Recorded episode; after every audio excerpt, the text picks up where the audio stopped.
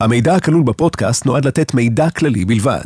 אין להסתמך על המידע או לראות בדברים ייעוץ משפטי, המלצה או תחליף לייעוץ משפטי או חוות דעת משפטית. לקבלת טיפול או ייעוץ משפטי, יש צורך לפנות לעורך דין המתמחה בתחום הרלוונטי באופן פרטני.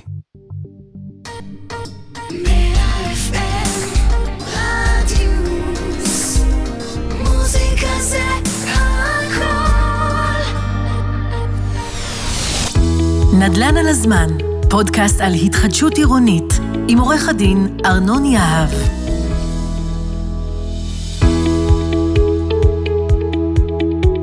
שלום וברוכים הבאים לפודקאסט נדל"ן על הזמן, איתי עורך דין ארנון יהב. אה, בפודקאסט הזה אני אדבר עם דמויות בכירות ומשפיעות בתחום ההתחדשות העירונית, נפרק ונרכיב את התהליכים ממכרזי יזמים, דרך כנסי דיירים ועד המורכבויות שבהליכי פשיטת רגל. נבין איך שומרים על האינטרסים של כל הצדדים, וגם מה מוביל את השחקנים במשחק הזה ומה עומד מאחורי הבחירות שלהם. אתם יכולים להאזין לפודקאסט במגוון פלטפורמות באפליקציה או באתר רדיוס 100 FM, וגם בספוטיפיי, באפל פודקאסט או בגוגל פודקאסט. חפשו נדל"ן על הזמן. הנושא הראשון שאנחנו נדבר עליו היום הוא הנושא הבוער ביותר, בחירת היזם. איך בעצם בוחרים יזמים, ומהם הכלים, מהם היתרונות, מהם החסרונות, ולכן ביקשתי מידיד טוב ומומחה גדול בעולמנו של ההתחדשות העירונית, אליהו להב, מנכ"ל ובעלים של האחים להב, פיקוח התחדשות עירונית, מקבוצת פורט מהנדסים, בעל תואר שני במנהל עסקים, מפקח בנייה בכיר, מנהל פרויקטים, מתווך. והוא עושה את כל זה כבר מעל 15 שנה, הוא מפקח על התחדשות עירונית למעלה מחמש שנים, והוא מומחה לייצוג דיירים מול יזמים וניהול משא ומתן מול יזמים. ולכן חשבתי שאתה, אליהו, הבן אדם המתאים ביותר לדבר איתי ועם המאזינים שלנו על איך בעצם בוחרים יזם. מה שלומך? בסדר גמור, וואו, איזה, איזה אינטרו. אני מרגיש שעשיתי משהו בחיים. אה, כן, אני חושב שזה נשמע הרבה יותר טוב על הנייר. ממש. נכון? כן, למרות שאני מסתכל אחורה ורואה את הפרויקטים שעשינו וסיימנו וכאלה, ואתה... חיים שכאלה, עם חיים אליהו להב. שכאלה. פתאום אתה רואה בניין שעומד ואתה אומר, רגע, זה בזכותי. זה- זו התחושת סיפוק. אני, אני אומר, זה על, זה על אף. למרות. למרות. איכשהו זה עומד על תילו, ואני לא בטוח אם אני עזרתי או, או, או הפרעתי. אז אה, בואו נתחיל. אנחנו מדברים בעצם על בחירה של יזם. בעסקה של התחדשות עירונית, יש לנו את בעלי הדירות, קרואים גם דיירים, ויש לנו את היזם. אה, לפעמים אנשים מתבלבלים בין יזם וקבלן. היום אנחנו נדבר על בחירת היזם. איך לדעתך צריך לבחור יזם בשוק של, של היום? וואו, שאלה ענקית. אה, אז אתה יודע מה, בוא נעשה את הצעד הקטן הזה אחורה, רק לתת לאנשים את ההבהרה, ההבדל בין היזם לקבלן, היזם זה הארנק, ההוא שמשלם על הפרויקט, מממן את הכל, משלם גם לך וגם לי, למרות שאנחנו מצד הדיירים. קבלן, קבלן, הוא מגיע עם הטנדר שלו ובונה את הבניין, מביא את הפועלים והבטון וכאלה. לשאלתך, איך בוחרים יזם? אה, אתה רוצה שאני אענה לך איך בוחרים יזם נכון, או היסטורית איך אנשים בוחרים יזם? מה, מה עשינו ב-15 שנה האחרונות? היי, זה, זה רעיון טוב, בוא תספר לי מה בעצם קרה ומה קורה היום מהניסיון שלך. אז התחדשות עירונית, מה שאנשים מכירים, אה, תמ"א 38 ופינוי-בינוי, אולי בהזדמנות אתה תסביר גם מה ההבדל ביניהם ומאיפה כל אחד מביא את הכוח שלו, אבל הם, הם איתנו כבר איזה 15 שנה כזה, הם קצת יותר. בתחילת הדרך, כשאנשים לא היה להם יותר מדי מושג מה קורה, הם פותחים מגזין, פרוספקט, רואים פרסומת, רואים יזם, בוחרים יזם, היי, הוא נראה טוב, אה, שכנה שלי בנתה איתו, סבתא שלי מכירה את הבן של הדודה, ויאללה, יאללה ליזם, ככה בחרו יזמים פעם. לא באמת בדקו אותם, אתה בטח מכיר את החוזים הנוראים שהיום אנחנו מתמודדים איתם, כשהם יוצאים לביצוע, שלא היו שם כל מיני ערבויות שצריך, או מפרטים טכניים כמו שצריך, ככה בחרו פעם יזם. אה, היום ובשנים האחרונות יש לנו את התהליך ההרבה יותר מוסדר של מכרז, שבו אה, הדיירים קודם כל מציידים את עצמם עם אנשי מקצוע, מפקח ועורך דין, לפני שהם בכלל בוחרים את היזם. בוחרים לעצמם עורך דין שייצג אותם על כל האספקט המשפטי, בוחרים מפקח שייצג אותם על כל האספקט התכנוני-טכני, בונים מכרז, ואז פונים אל יזמים, אל מספר רב של יזמים שעונים לתנאי סף, ואומרים להם, חבר'ה, בואו תציעו. מכרז כמו בכל נושא אחר. יפה, יפה, אמרת. אני חושב שזה זה נכון, אנחנו את המשרד שלי, את הפרויקט הראשון שלנו, ליווינו ב-2001, והיה רק יזם אחד שהתעסק בהתחדשות עירונית, ככה שלא היה את הפול האדיר שיש היום. אבל היום עדיין יש אנשים mm-hmm. שעושים סדר, נקרא לו סדר הפוך, ומה זה אומר? אה, יש אנשים שעדיין בוחרים את היזם קודם, ואז באים איתם לאנשי המקצוע במטרה לטייב את הבחירה. אני חושב שצריך להגיד את זה פשוט וישיר, זו טעות. ולמה? למה לא נכון קודם לקנות ואז להסתכל מה יש מתחת למנוע? בדיוק כמו באוטו, תבדוק מה יש לך, ואחר כך אל תבוא בטענות אם, אה, אם כשפתחת את המנוע משהו לא עובד. איך הדבר הזה עובד הלכה למעשה מהניסיון שלנו? אה, רשימה של שאלות. ככל שאתה סוגר יותר דברים קודם, אתה מנצל את האלמנט של התחרות. אוקיי? Mm-hmm. נכון, חשוב מאוד לבחור יזם טוב, אבל זו טעות לחשוב, ופה אני פונה לנציגים ולבעלי דירות, זו חד וחלק לטעמי טעות לחשוב שהיזם ייתן לך כל מה שאתה רוצה רק בגלל שהוא יזם טוב. אלמנט התחרות הוא אה, לטובתך, ותוכל לקבל דברים שלא היית מקבל אם היית קודם בוחר את היזם ורק אה, אחרי זה מביא את אנשי המקצוע. האם אתה שותף לתפיסה הזו, או שאתה חושב שזה לא נכון? בואו נדבר רגע על ההיגיון הבריא של אנשים שמאזינים לנו. כשהיזם כבר נמצא בתמונה, הוא מרגיש שהפרויקט שלו, הוא מחזיק את הפרויקט כבר ב... כן, ואיזה סיב... הנקודת מוצא שלו של המשא ומתן, או יותר נכון, נקודת מוצא של הדיירים במשא ומתן, היא פחותה. הפרויקט כבר שלו. הוא היה שם לפניי, הוא הגיע לפני המפקח. מגיע המפקח עכשיו, ואני אומר לו, אל, אני רוצה יותר ויותר במפרט הטכני, בבקשה תעלה לי את המחירי זיכוי. אני רוצה שתשים לי בבקשה אה, מזגן יותר משודרג. מסתכל עליי ואומר, לא. ברור לא שלא, יקרה. אין לו אינטרס, זהו, אני או אתה, ומה אתה חושב, שהדיירים יעיפו אותי וישמרו אותך? לא יקרה. הנקודת מוצא שלי במשא ומתן היא גרועה, אוקיי? לעומת, ואתה יודע משהו, עזוב, עזוב את ההיגיון. בוא נזרוק שנייה את ההיגיון. בוא נסתכל היסטורית, אוקיי? פרויקטים שעשינו אה, עם מכרז, לעומת פרויקטים שעשינו בלי מכרז. על סעיפי התמורות. קל, זה, זה שחור על גבי לבן. יש לי, יש לי פרויקט בירושלים, ששני צידי הרחוב, שני פרויקטים נפרדים. אי זוגי וזוגי. הצד האי-זוגי עשה מכרז, הצד הזוגי לא עשה מכרז. ההפרשים שם משמעותיים, לטובת המכרז כמובן. אז לגמרי, לגמרי מסכים איתך. אוקיי, okay, אז אני חושב, עוד פעם, אם אנחנו נמצאים בהתחלה של, ה, של הדיון, דיירים, בעלי דירות, בעלי הקרקע, תעשו מכרז, תמנו אנשי מקצוע, הדבר הזה אה, חייב לשפר את המצב שלכם, ואתם תגיעו לתוצאה יותר טובה. בואו בוא נדבר, אם כך, על מה הם לדעתך הגבולות של איפה יכולים לקחת את זה רחוק מדי. יותר מדי. חיוך, זה... חיוך יודע כן. וכואב. זה יותר מדי, יותר מדי זה רחוק מדי. לפ... לפעמים אתה... הבעיה ש... ש... של... בנציגויות זה המבינים יותר מדי, אוקיי? הרוצים לדעת יותר מדי, לבדוק יותר מדי. over dating. אוקיי? אה, אה, זה, זה עוד דוגמה ליותר מדי. רוצים לראות יותר מדי, אז שואלים יותר מדי שאלות. איבדת אותי ב over dating. כן. כן, דיירים, דיירים, יזמים, יזמים פרויקטים. אני חושב על תקופת הדייטים שלי ואני אומר, was there over dating? was there not? לא. אוקיי, חזרה ליזמים. אמ, יש לי פרויקט, זה קל תמיד לענות בדוגמאות, יש לי פרויקט שהנציגים, אחד הוא עורך דין לא מהתחום, והשני הוא רואה חשבון, גם לא מהתחום. וזו דוגמה אדירה ליותר מדי. כמות השאלות ששואלים את היזמים, כמות הדברים שבוחנים בהם יזמים, שואלים אותם שאלות, וכולם בשורה הראשונה, חברות, חברות נסחרות בבורסה, מתחילים להיכנס להם לתוך ה-BDI של החברת בת, של החברת בת, של החברת בת, ובוחנים אותם. ובסופו של דבר, הפרמטרים האלה, אני לא חושב שמצדיקים את עצמם. אז בוא, בוא נתעמק שנייה בדוגמה פה. שנתת, כי אני חושב שהיא מצוינת. אמ, קודם כל, לגבי הסוגיה של החוסן הפיננסי של היזם. אנחנו לא בדייטים. זו, לא בדייטים, אנחנו בחוסן הפיננסי okay. אוקיי. של היזם. ואנשים רוצים לדעת את התשובה לשאלה, האם ליזם יש את הכסף לעשות את הפרויקט? הבעיה שנוצרת בעצם היא, היא, היא מיקרוקוזמוס למה שאנחנו מדברים עליו היום. היכולת לחזות תוצאות, מקום שבו המידע עדיין לא זמין. למה אני מתכוון? אנחנו היום בשנת אחד, בסדר? שנה שנקרא לה לצורך הדיון אחד. לבנות את הפרויקט, לשים את הכסף האמיתי לליווי הבנקאי, יהיה בשנה שש. אף אחד, וזו הבעיה, אף אחד לא באמת מסוגל להגיד לך היום, האם ליזם יהיה כסף בעוד שש שנים. אז הנתונים שיש לנו, כולם סטטיסטיקות. הנתונים שיש לנו הם נתונים שאומרים, היום יש לו כסף, הרקורד שלו כזה, אבל... אף אחד לא באמת מסוגל להגיד חד משמעית, אה, כמו שלפעמים בעלי דירות רוצים, אפס סיכון, אני רוצה הבטחה שבעוד חמש שנים, איקס. אין כזאת תשובה. ולפעמים, ככל שחופרים בה יותר ויותר ויותר עמוק, מגיעים לנתונים יותר ויותר ויותר איזוטריים, פחות רלוונטיים. ואנשים כבר מרוב ריבוי נתונים, אני קורא לזה התאהבו במשא ומתן. אנשים... אוהבים- מאוהבים בתהליך. זה, אתה יודע, פנסיונר, איזה כיף לו, עולה, הם עכשיו מצאו משמעות לחיים, הם עוזרים לכולם, וזה הפך ממכרז לדוקטורט. האם הדבר הזה משפר את התוצאות? לא.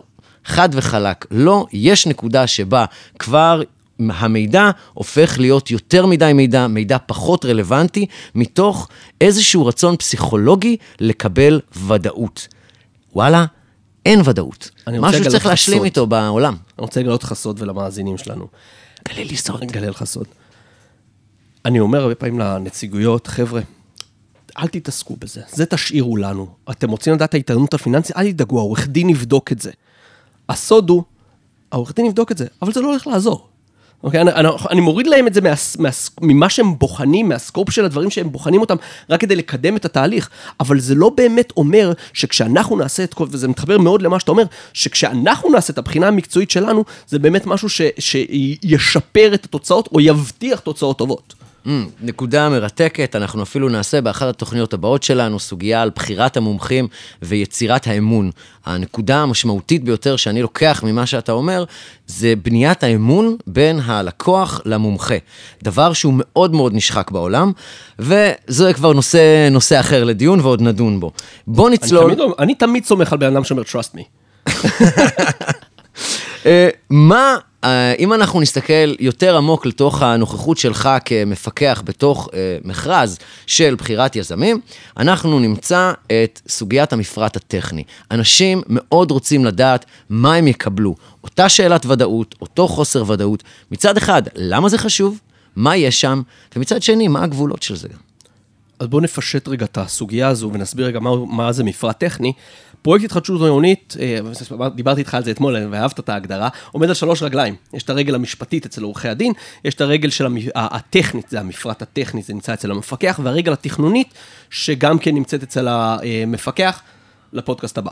אה, המפרט הטכני זה החלק בהסכם, זה הנספח להסכם המשפטי שאומר, הוא לא אומר מה מקבלים, הוא אומר איך מקבלים את מה שמקבלים. הוא לא יבוא ויגיד מה הגודל של הדירה, אבל הוא כן יבוא ויאמר במה ירצפו את הדירה. הוא לא יבוא ויגיד כמה חדרי שירותים מקבלים, למרות שספציפית זה כן, אנחנו כן נוהגים כן להכניס אותם, הוא יגיד ממה בונים את החדר שירותים. עכשיו, החלק של המפרט הטכני במכרז, החלק היום של המפרט הטכני, אתה יודע מה, גם לא במכרז.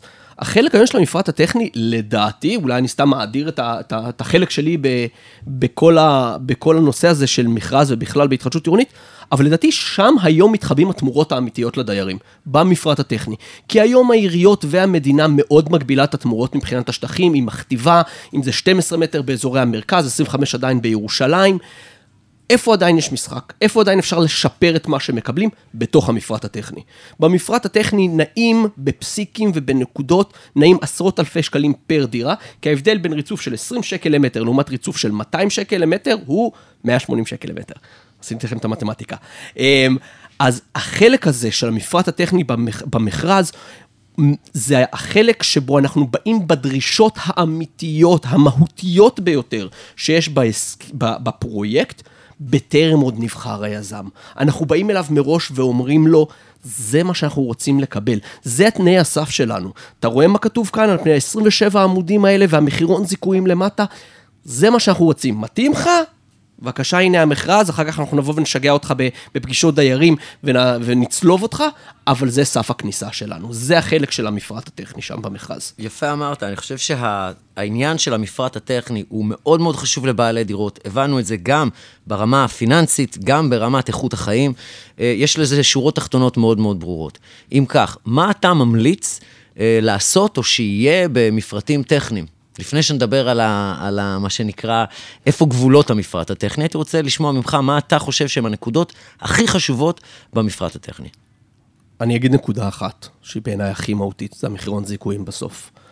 בסוף המפרט, אצלנו, במכרז, אצלנו במפרטים הטכניים, בסוף המפרט יש מחירון זיכוי. המחירון זיכוי הזה בא ואומר, אם, אם, אם היזם הביא לי מוצר שלא מתאים לי, מה שווה לי הזיכוי? כלומר, באיזה מחיר אני יכול לחזור לחנות ולהגיד, תביא לי משהו אחר. וזה בעיניי הנקודה החשובה ביותר. כמובן, חשוב מאוד שהמפרט יהיה כמה שיותר מפורט. שמעתם את זה פה, בפודקאסט, הנקודה החשובה ביותר. כן, זה נכון מאוד, זה נכון, נכון מאוד, ואני רוצה... הפירוט גם, גם הפירוט לדעתי מאוד מאוד משמעותי. אני, אני תמיד יוצא מנקודת הנחה, אני אדם סקפטי, עוד באירופה הייתי סקפטי. עוד מאירופה. עוד מאירופה הייתי סקפטי. מפקח בני התפקיד שלנו זה לא... אתה לא באת מאירופה. לא, האמת היא שכן. לא. אני, אל, אל, אל, לא. אל תשפוט אותי לפי הצבע שלי, זה, זה השיזוף. אני, אני סקפטי מטבעי, וזה גם תפקיד המפקח. התפקיד שלנו זה לא לסמוך על היזם. אנחנו בעסקת שותפות, ועם זאת, אני לא סומך על היזם. והמפרט הטכני, אני מאמין שמשהו שלא מופיע במפרט הטכני, היזם יפרש לטובתו, לטובתו זה אומר לטובת המשקיעים שלו, לטובת הכיס שלו. אם לא כתבתי שתהיה מראה במעלית, היזם לא ישים את המראה במעלית, כי עולה לו עוד 500 שקל. למה לא לשים אותה? אני לא סומך על האינטרס. אתה מכיר, אתה בטוח מכיר את הקטע הזה שבחוזים, עשית חוזה פעם, זה- הוא מהנהן בראש. אחד או שתיים, אחד כן, או שניים. אמ, ביום.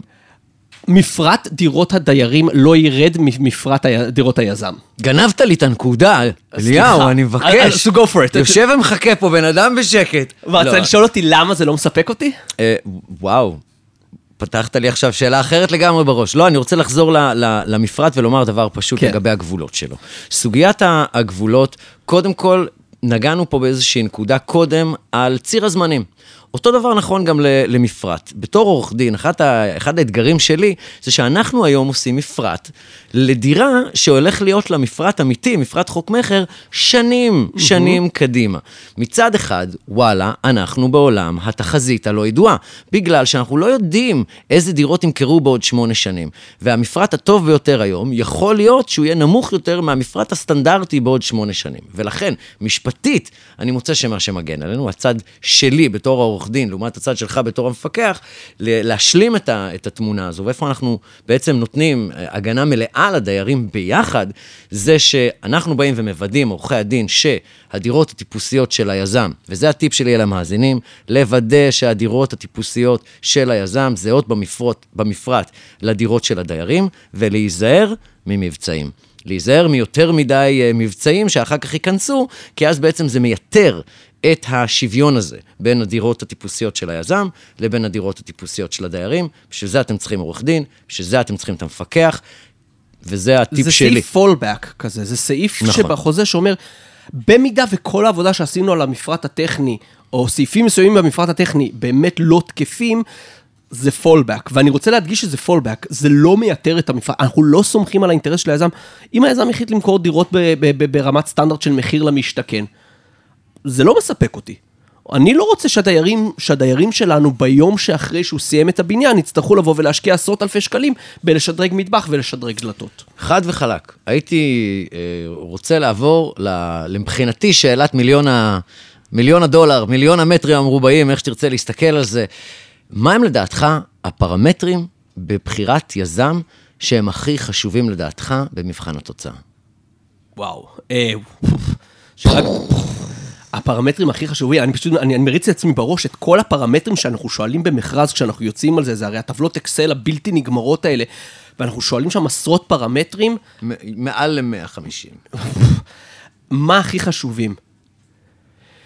אמ, האמת היא שאני חושב שזה אמ, שלושה פרמטרים, אה, אתה- magic ingredient is אתה צוחק? מי שיחק עם המכונה הזו? אמ, אני חושב שזה שלושה פרמטרים שדווקא לא מופיעים במכרז. אוקיי? זה שלושה פרמטרים שבאמת הראשון זה לאו, סתם. אמ, לא, אליהו. אליהו לאו.